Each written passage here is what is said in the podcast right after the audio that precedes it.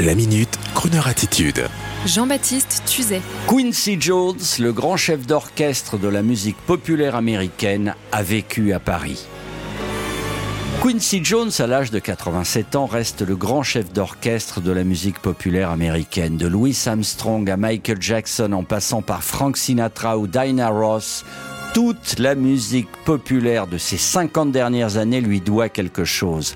En 1978, sur le tournage du film de Wiz, où il est nommé directeur musical du film, il rencontre le jeune Michael Jackson qui tournait alors aux côtés de Dinah Ross. Quincy Jones, le génie musical déjà connu mondialement pour la qualité de ses arrangements musicaux, ses directions d'orchestre, ses qualités de producteur, Quincy comprend que le jeune Michael est bien plus qu'un un jeune chanteur à paillettes, qu'il a un professionnalisme et un ADN hors du commun.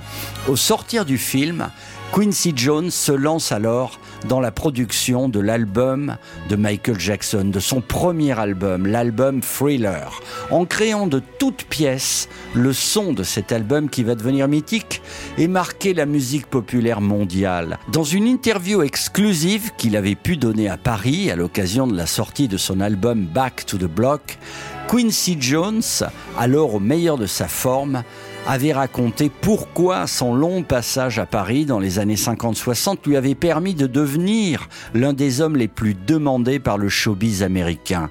C'est à Paris, effectivement, qu'il fait la rencontre de gens aussi différents que le producteur français Eddie Barclay, le chanteur et musicien Henri Salvador, le musicien classique Igor Stravinsky, et c'est à Paris qu'il suit pendant des mois des cours d'harmonie et de contrepoint avec un professeur mondialement connu, Madame Nadia Boulanger. C'est alors que le gosse de Chicago, trompettiste doué, copain d'enfance de Ray Charles, va devenir un grand chef d'orchestre et arrangeur. Une occasion d'écouter ses meilleurs enregistrements en le retrouvant, si vous le voulez bien, cette semaine dans une interview rare dans Croner and Friends du lundi au vendredi 8h15 et 18h15 sur Croner Radio DAB+, et en podcast sur lecroner.fr. Et sur ce, en attendant de retrouver cette interview, voici une pépite orchestrée, produite et dirigée par le grand Quincy Jones.